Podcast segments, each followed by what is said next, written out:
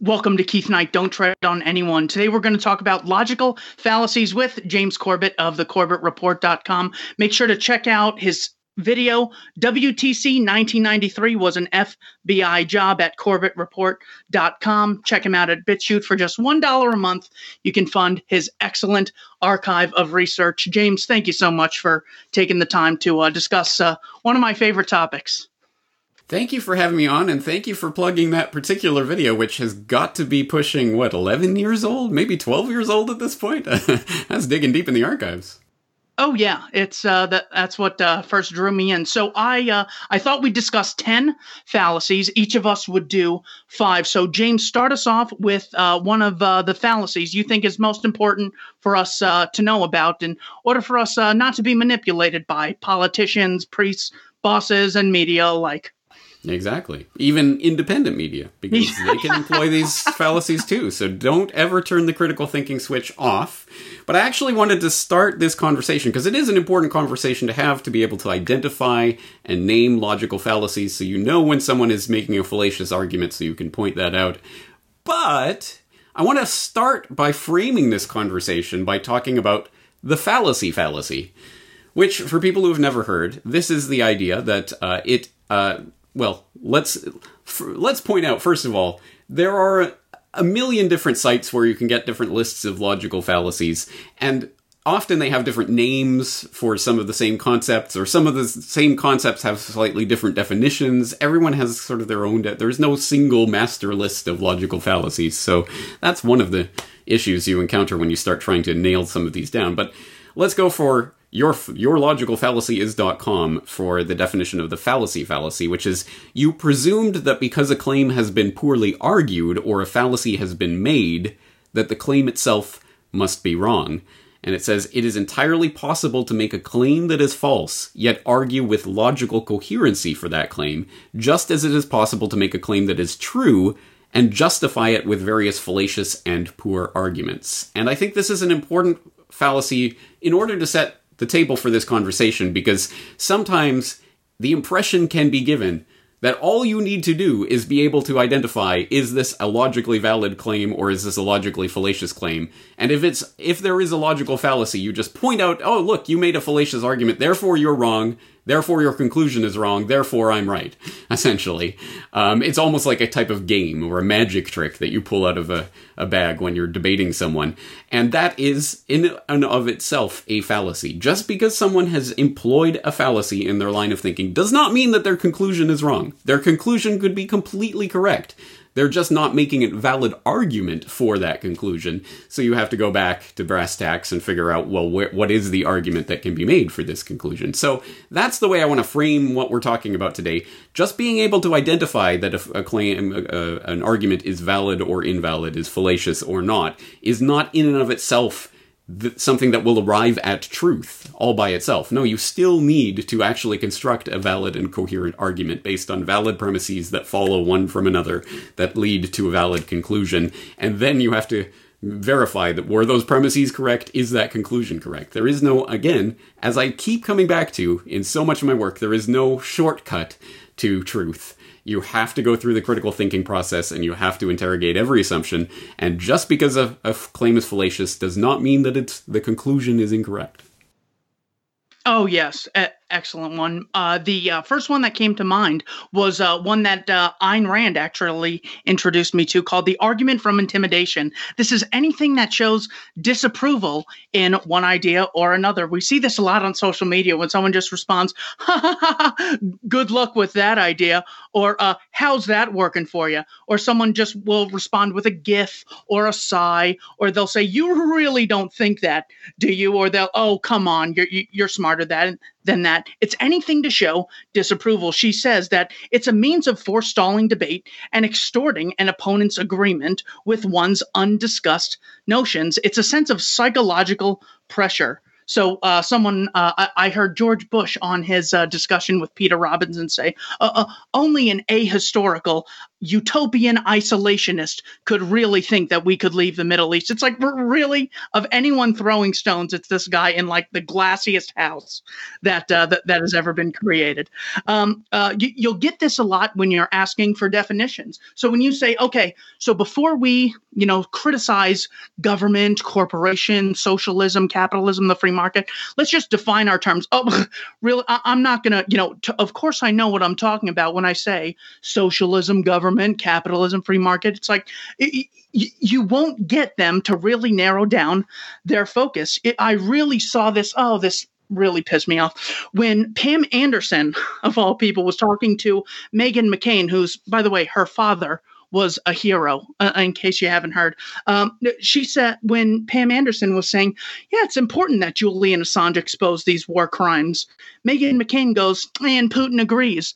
The argument from intimidation is anything that shows disapproval. It's anything that uh, means to say, Oh, but people won't like you. Oh, you're not par- popular. You're not part of the cool club. Anything like that is the argument from intimidation, and it is fallacious. So you're saying that uh, posting a reaction GIF or reaction image of uh, Picard doing the facepalm is not an adequate response to someone's argument? It is not an adequate response. It's funny, and it gets a lot of people to uh, say, "Oh well, if I want to be cool and popular, oh this has a thousand likes, I guess it doesn't need addressing. I can just oppose this without actually thinking." Yes, that yeah. that is what I'm saying. Yeah, well, again, it's also important to differentiate the types of communication that people are engaging in, and not everyone is always trying to make a logical argument for what they believe. Um, again, sometimes you do just react with a reaction image or something like that. But, tempting, yeah. But it is not an argument. That's the important part. Okay, um, okay. My next one is the appeal to authority, which, of course, will be familiar to everyone in the audience because everyone employs it all the time in debates endlessly. Whether you are a uh, conspiracy theorist or a conspiracy realist or not, you will have encountered this and probably employed it yourself. I am no exception to this. I have employed it before as well. Um, it is very tempting. It's very easy. It's very lazy to do. Essentially, the argument, the appeal to authority is saying, well, this respected source says this information, therefore we must believe this conclusion, which of course is a fallacious line of argument. Just because a respected source believes or propounds a certain idea does not logically follow that their conclusions are correct. So, for example, when we look at the collapse of the World Trade Center buildings, the collapse, the that kind of prejudges things, doesn't it? The uh, the demolition event uh, of World Trade Center Building Seven on 9/11 uh, it that building did not fall because Dr. Leroy Hulsey at the University of Alaska Fairbanks has a you know a lot of letters after his name, and he's a respected professor of civil engineering. Uh, no, it it fell because of this and this and this and this particular reason, and we can say that the NIST report was wrong about this, and they got this factually incorrect, and you can go through hundreds of pages of documentation. Um, I believe there's now uh, almost a terabyte of data that uh, the UAF uh, team, led by Dr. Hulsey, has released on their new World Trade Center 7 collapse investigation. If you haven't heard about that, please check into it. I'll put the link in the show notes. But um, th- they've released all this data and their report, and it's open for public comment and all of this. That is what people should be concentrating on, not the fact that this respected professor at this university said it. And vice versa for all sides of argument. Just because someone has credentials or letters after their name does not logically follow that they are correct about what they're speaking about. Oh, sure, sure. Uh, excellent points there. My uh, m- my next fall- fallacy, sorry, is uh, referred to as avoiding the root, and this occurs when the arguer critiques an arbitrary, accidental, or trivial aspect of an argument in place of addressing the primary concern. So when Bill Ayers is on the Alex Jones show, and Alex Jones says, "Hey, you know, maybe we shouldn't give." You know, this group of people so much power. Look, here's a picture of the OSS funding Ho Chi Minh training him, etc you know, maybe we should be anti-government, be skeptical. And Bill Ayers' response, so so you don't like roads? Well, obviously that is not what he's trying to address in his criticism. This all this always comes across. You don't like the CIA? What's wrong with collecting information? collecting information is not the problem with the Central Intelligence Agency. One, they're coercively funded. Two, they get away with mass murder. Uh, a, another great example is um, whenever you say, Yeah, I don't think the state should be involved in funding schools in the same way. You know, I don't believe that you should be forced to fund the Catholic Church, even though a lot of uh, priests have some great teachings. A lot of great rabbis have some great teachings, but I don't think you should be forced to fund them, just like I don't think you should be forced to fund state schools. You're always met with, So you don't care about education? No, I got like 400 videos trying to educate people for free. And these people are asking me, oh, you don't like education? Or if you say, I don't think people should be kidnapped for victimless crimes. Oh, so you just want everyone to be a prostitute? You just want everyone to use drugs? Well, of course not. No. I'm saying it's wrong to initiate violence against peaceful people. And the other person is avoiding the root concern that I'm trying to address by by mentioning something so ridiculous. The most obvious example is Russell Brand saying, you know, communism and socialism are just really words for sharing. No, sharing can exist under any society when someone gives someone something. What makes socialism unique is the institutionalized aggression against private property and individuals. So, avoiding the root is one I see all the time. That's why I thought it would be of value to mention. James, James, what's next for us? Yeah, well, thank you for that. And yeah, just another word for sharing. That's hilarious. Uh, I, I, here's a theorem for you. Uh, people's adherence to socialist ideology is in exact inverse proportion to their understanding of what socialism is. so, yeah. and I, that's that's something I've encountered throughout my life. Anyway, uh, all right, uh, that's a very good point. Um, well, let me broach another fallacy that I see employed all the time, and that I will say mea culpa. I do use this from time to time when I should be checking checking what I'm saying, um, and certainly not putting it forward as an argument. This is the genetic fallacy. Essentially, this fallacy is that because this source said this particular thing, this this information comes from this particular source, therefore it is to be trusted or it is not to be trusted, and we can conclude you know oh okay so this is true because this source this source said it and so the the idea here is for example, I'm sure you've had this argument a million times with normies. Yeah, but the New York Times says that the Russians interfered with the election or something like that. Um, and you could say, yeah, the New York Times, well, they're wrong about everything. So I guess we can conclude that the Russians didn't do it. Of course, both of those are, are they're kind of mirror image logical fallacies because one is saying because the New York Times says it, it must be true. And you're saying because the New York Times says it, it must not be true. Well, neither one is correct because, of course, the New York Times does publish factual, real, true, verifiable information, and it does post, uh, publish lies and slander and misinformation. So, again, the onus is on the person who is using that information to verify that information. And sometimes that's impossible from a third party perspective. Sometimes you have to just throw your hands up and say, well, I don't know, but they are reporting this. And that's fair enough, and you are saying in your premise there, well, this may not be true, but if it is true, then blah, blah, blah. Okay, fair enough. That's one way to proceed. But to dismiss information or to accept information simply because of the source of that information is, of course, a logical fallacy. And as I say, I find myself slipping into that, and I do employ that from time to time. Oh, you know, the lying liars of the MSM said blah, blah, blah therefore it's not true. Again, that is a logical fallacy. That is not a valid argument. We should not be lazy in actually putting that forward as an argument if we are trying to argue in a logically coherent and consistent way. Oh, yes, that is definitely a common one. My next one is the logical fallacy of the golden middle. This one is so exhausting just because of how often you come across it. Long story short, it claims that that which is true and moral is that which is a middle ground between two given positions the problem is is that so often two of the given positions are completely manipulated and unjustified in the first place. It's the equivalent of saying well there's the democrats and then there's the republicans. We don't want to be on either extreme therefore let's meet in the middle. This way everyone sort of gets what uh, what they want and what they're interested in. That's Mitt that's Romney. obviously the right thing to do. I'm sorry what Mitt Romney. Mitt, Mitt Romney, yes, the, the, the kind, virtuous moderate. Um, so, uh, what we need to get rid of the extremists. Well, calling a position extreme is totally dependent on what time they're saying it and why they are saying it, in what geographical area they're saying it, at what time. So, of course, the fact that something is a middle ground between two terrible ideas, it's the equivalent of me saying, uh, I want to steal $100 from Mark, you want to steal uh, $0 from Mark. So, the right thing to do is to steal $50 from Mark because, you know, we don't want either of us to win. We kind of want to find a middle ground. Compromise is the essence of that which is right, it's that which is virtuous.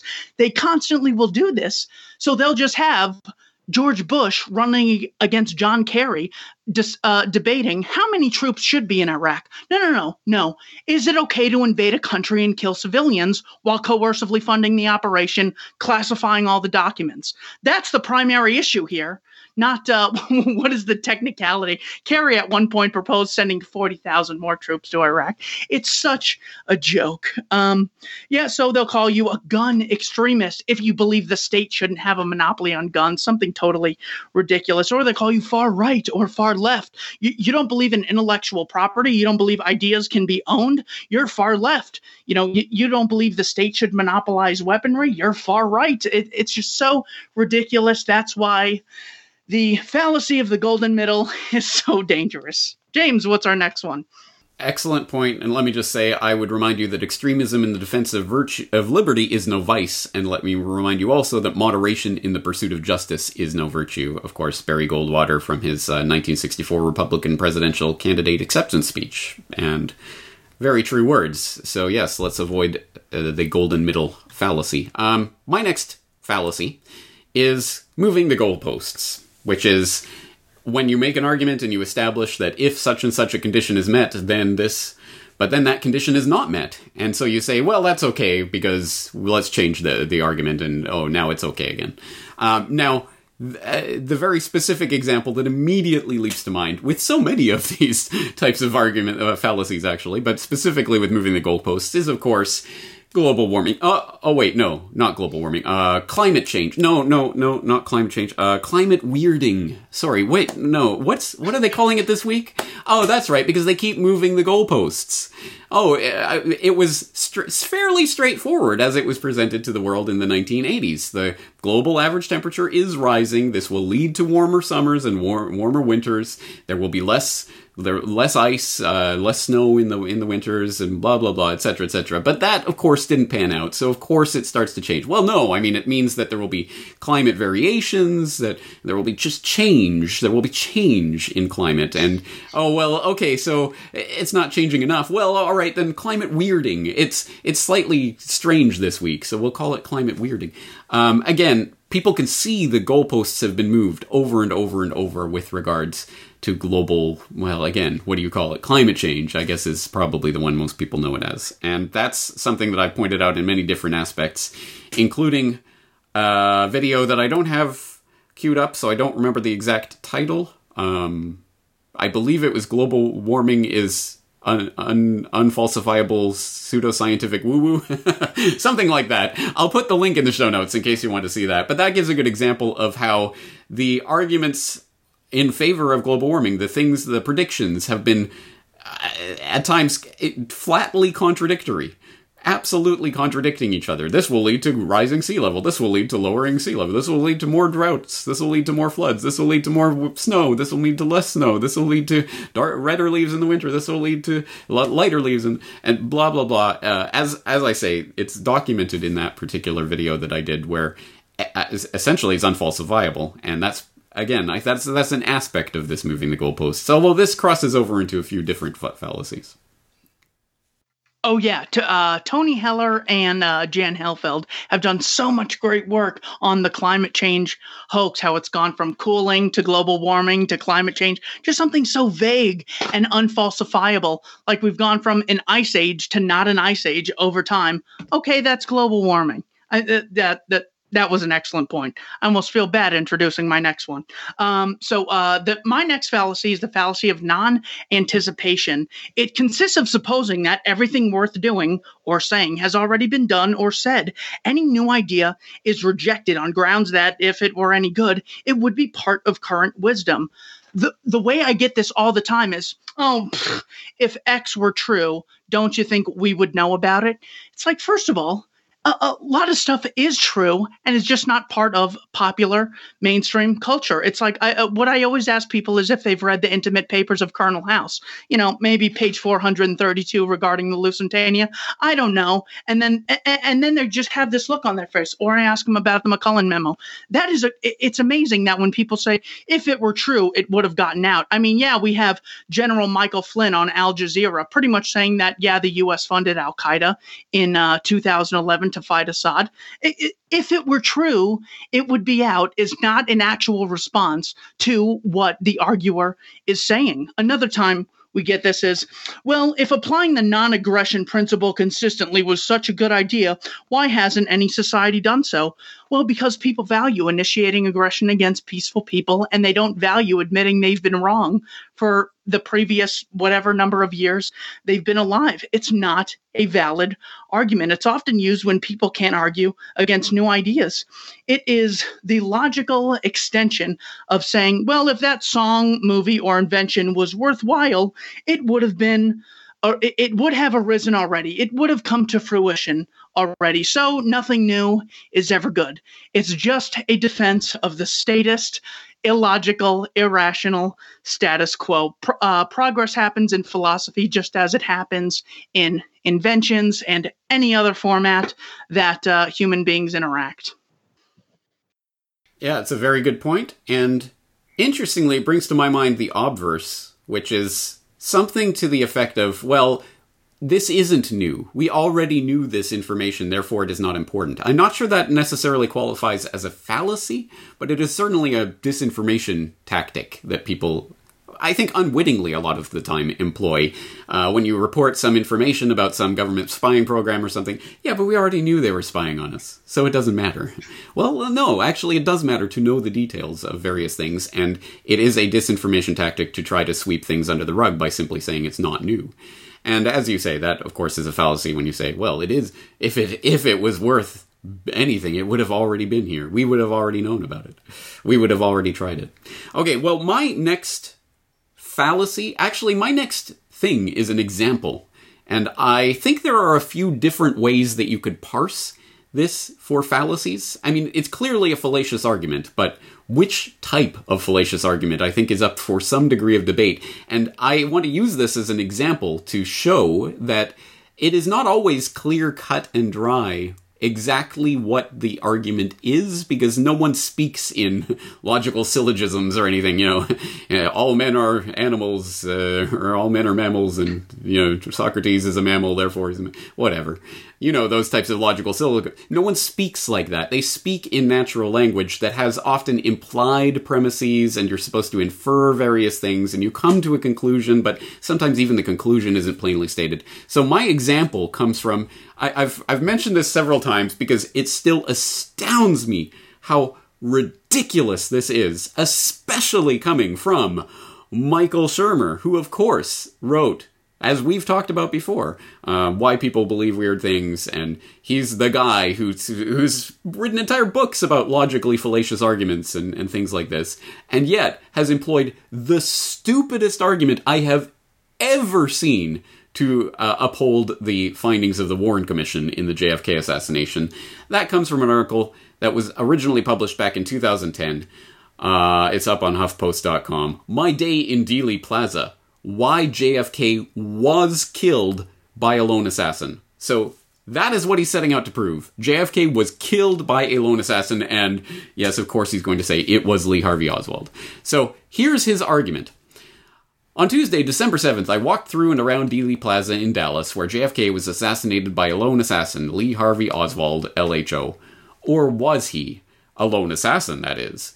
Yes, he was. But that is not what anyone giving informal tool- tours of the plaza will have you believe if you give them a few minutes and a few bucks. Blah, blah, blah. He goes around talking about the crazy conspiracy people handing out flyers. He talks about, you know, the various aspects of Dealey Plaza being there in person. But then he says, the most striking thing about being in Dealey Plaza for me was how small it is. Perhaps because the assassination itself was bigger than life we expect the geography to match the eventuality, but that is certainly not the case here.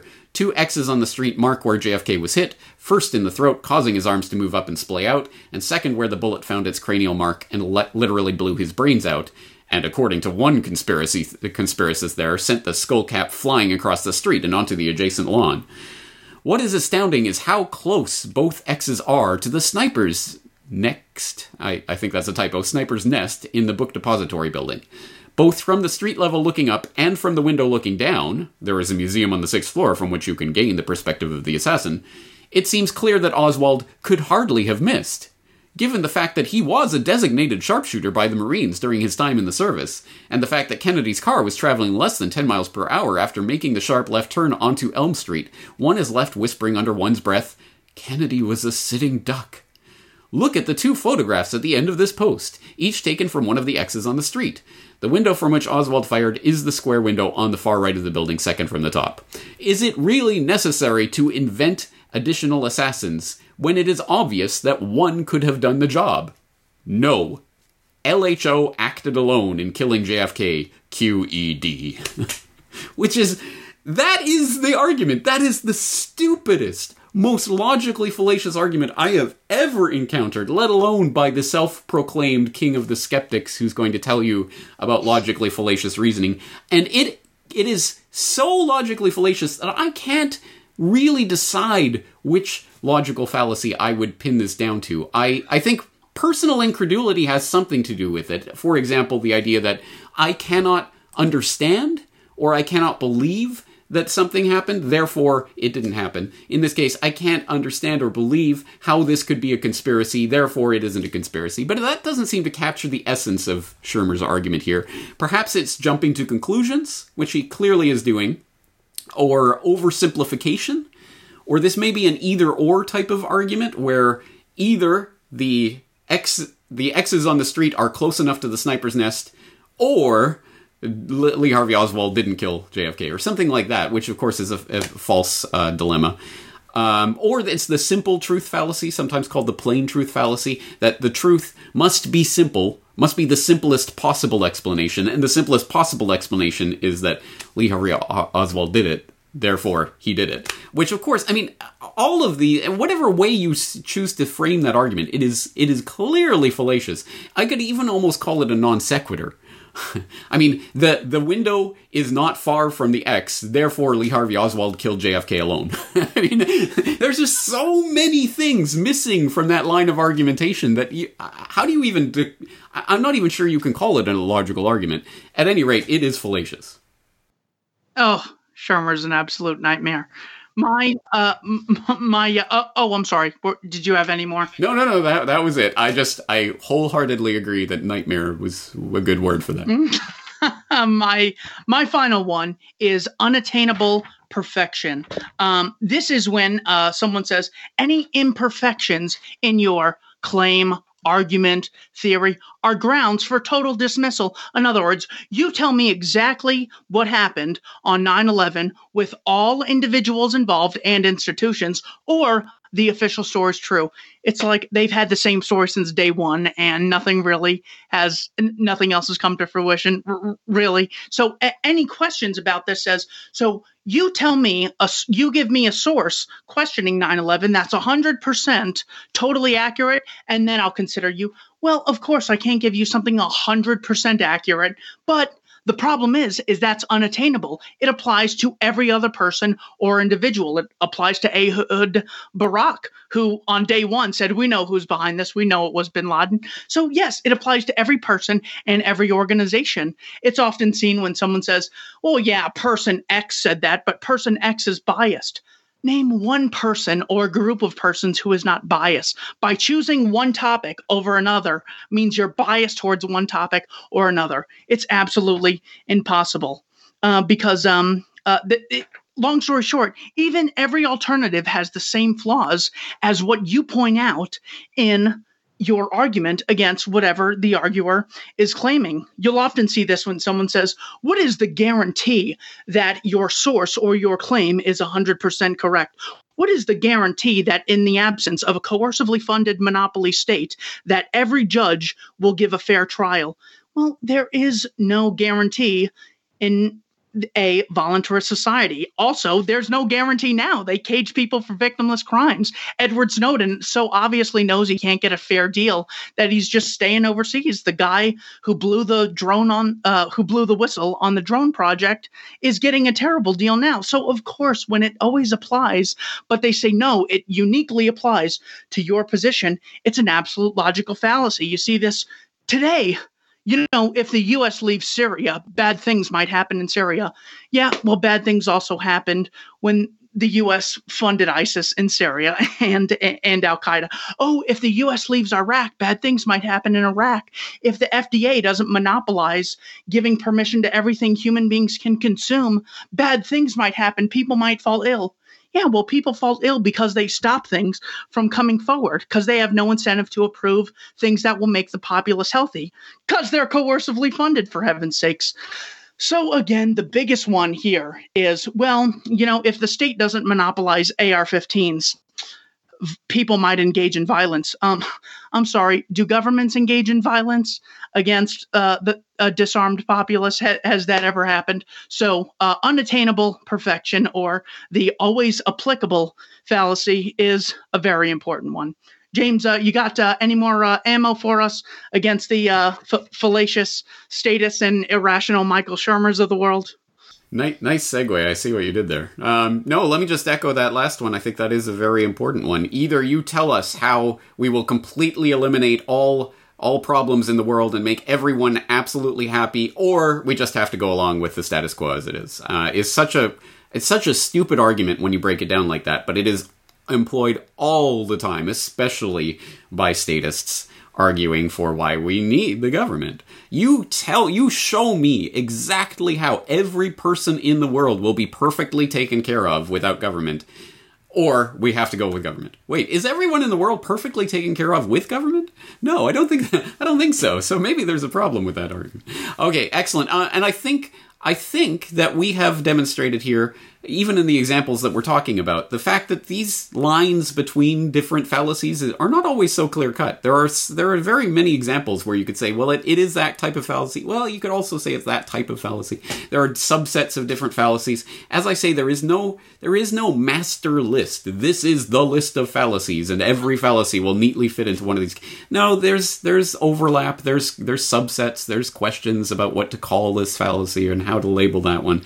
But at the end of the day hopefully at least people can identify the fallacious arguments. And as I say, we have different modes of communication where we're trying to do different things. We are not always trying to make a logical argument to convince someone of our conclusion. Sometimes we are trying to make fun of something to signal to our people who believe what we believe that, uh, you know, this guy's being silly or whatever. And we're not always trying to make a logical argument, but when we are, when we are trying to convince someone, it is important to be able to identify and remove logical fallacies from our argument when and if possible. And I think that's the point of this conversation, and I hope we did a job of at least stimulating that. I would love to see some input from the people out there Please contribute your ideas. What fallacies do you particularly enjoy? Enjoy spotting or enjoy employing uh, if you're trying to bamboozle someone? I don't know. Uh, but just give us some examples that you see out there. There are no lack of examples of that in daily discourse, unfortunately. So uh, we'll keep uh, hammering at topics like this until we eliminate all logical fallacies from the face of the planet, right, Keith? Yes, yes, and, and and of course, I've eh, always my, my, audience loves when I play the gotcha question with James Corbett at the very end. I try to throw him a curveball. So, my final question to you, James: If you could interview one historical person no longer living, who would it be, and what would you talk to them about? Wow, that is a good one. I like that. Um, I thought you were going to give me the book question again. oh yeah, right. Uh, please, can, can you not insult me with being that unoriginal? I just want to say, by the way, uh, I think I, I, you interviewed David Friedman, right? And you asked him the book question, and his answer was the best question uh, answer. Oh no, um, his answer was a non-answer. Different people. Yeah, but it was the best answer. I, it cannot be answered. So what I did was I plugged one of his dad's books, and then I and then I knew that would ignite him to plug one, so I got him. I ended up getting him in the end. All right, okay. I'm not dodging the question. Who would I interview if I could interview absolutely any historical figure? Oh man. Oh man. Now you're putting me on the spot. because it can't just be anything. It has to be something really momentous, portentous, something really important, right? Um, sure. How about the historical figure Jesus of Nazareth? Nazareth. That would be an interesting interview, don't you think? Um, yes, yes. It would finally uh, a- answer some questions and uh, m- m- the the two sides of my family need more to fight about. So yeah, that, that would be great. oh, all right, yeah. Well, okay, let's go with that. I think that's as good an answer as any. Um, you know, and then there will be people in the audience that will say, "Well, I, well there was no historical figure," so you know. but anyway, assuming there was an historical figure, yeah, sure, I'd interview Jesus. Excellent. Well, James, th- thanks so much for uh, coming on. And I thought I would do the quote at the end as I've started to. Uh, this is from Mozi, a philosopher from the fifth century before Christ, allegedly. The murder of one person is called unrighteous and incurs one death penalty. Following this argument, the murder of 10 persons will be 10 times as unrighteous and therefore should get 10 times the death penalty. The murder of 100 persons will be 100 times as unrighteous and therefore should be 100 death penalties.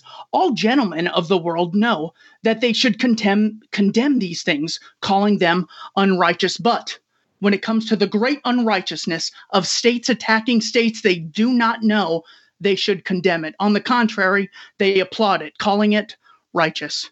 James, thanks so much for joining me on Keith Knight Don't Tread on Anyone, and thank you for watching. Thank you. I always enjoy it. Take care. Bye.